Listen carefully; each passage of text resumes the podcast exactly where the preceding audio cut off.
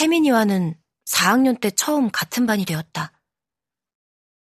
짝이 되었을 때는 채민이가 좀 어려웠다. 채민이는 또래 같지 않았다. 키도 크고 다이어리에 시나 일기 쓰는 걸 좋아했다.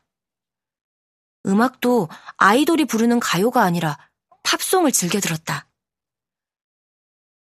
나는 채민이가 멋있어 보여 채민이를 따라했다. 채민이는 언니처럼 나를 잘 챙겨주었다. 늘 언니가 있었으면 했는데 하늘이 언니 대신 채민이를 보내준 것 같았다. 5학년 때도 같은 반이 되어서 얼마나 좋았는지 모른다. 2년 연속 같은 반이라니. 역시 하늘이 정해준 친구라고 생각했다. 채민이는 자주 우리 집에 와서 놀았다. 집에 오면 숙제를 먼저 한 뒤에 놀자고 했다.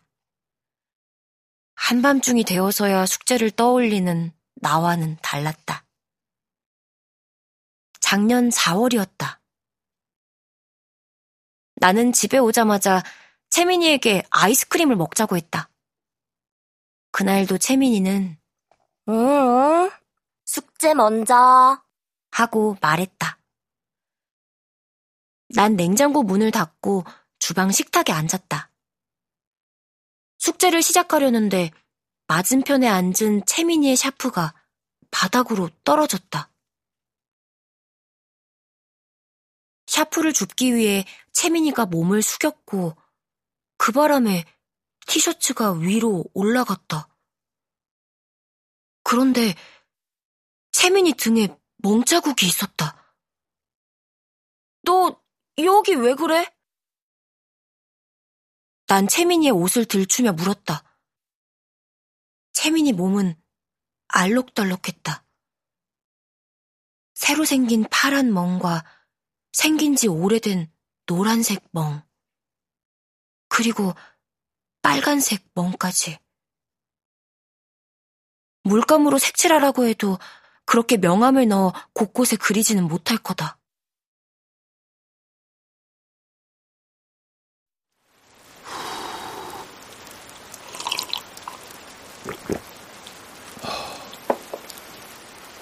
KBS 오디오북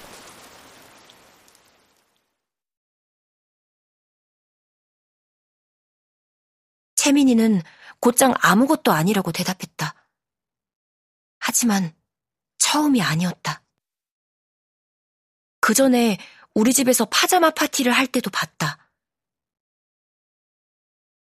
우리는 서로 돌아보지 않기로 약속하고 등을 돌린 채 잠옷으로 갈아입었다.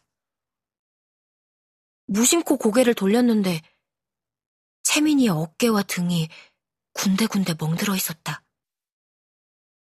나는 약속을 어긴 걸 들킬까봐 못 본 척했다. 얼른 숙제하자. 채민이는 다시 바르게 앉아 책을 펼쳤다. 왜 채민이 몸에는 멍이 사라지지 않는 걸까? 책장에서 떨어진 책에 맞았다며 이마에 큰 반창고를 붙이고 온 적도 있다. 모르는 척 하기에는 내 몸에 상처가 난 것처럼 아팠다. 뉴스에서 본 일들도 갑자기 떠올랐다.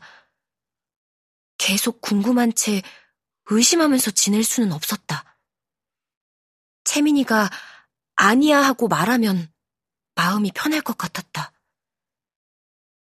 나는 조심스럽게 다시 물었다. 너희 엄마가 그런 거야? 채민이는 어렸을 때 엄마 아빠가 이혼해서 엄마와 단둘이 살고 있다. 우리 반에서 나만 아는 비밀이었다.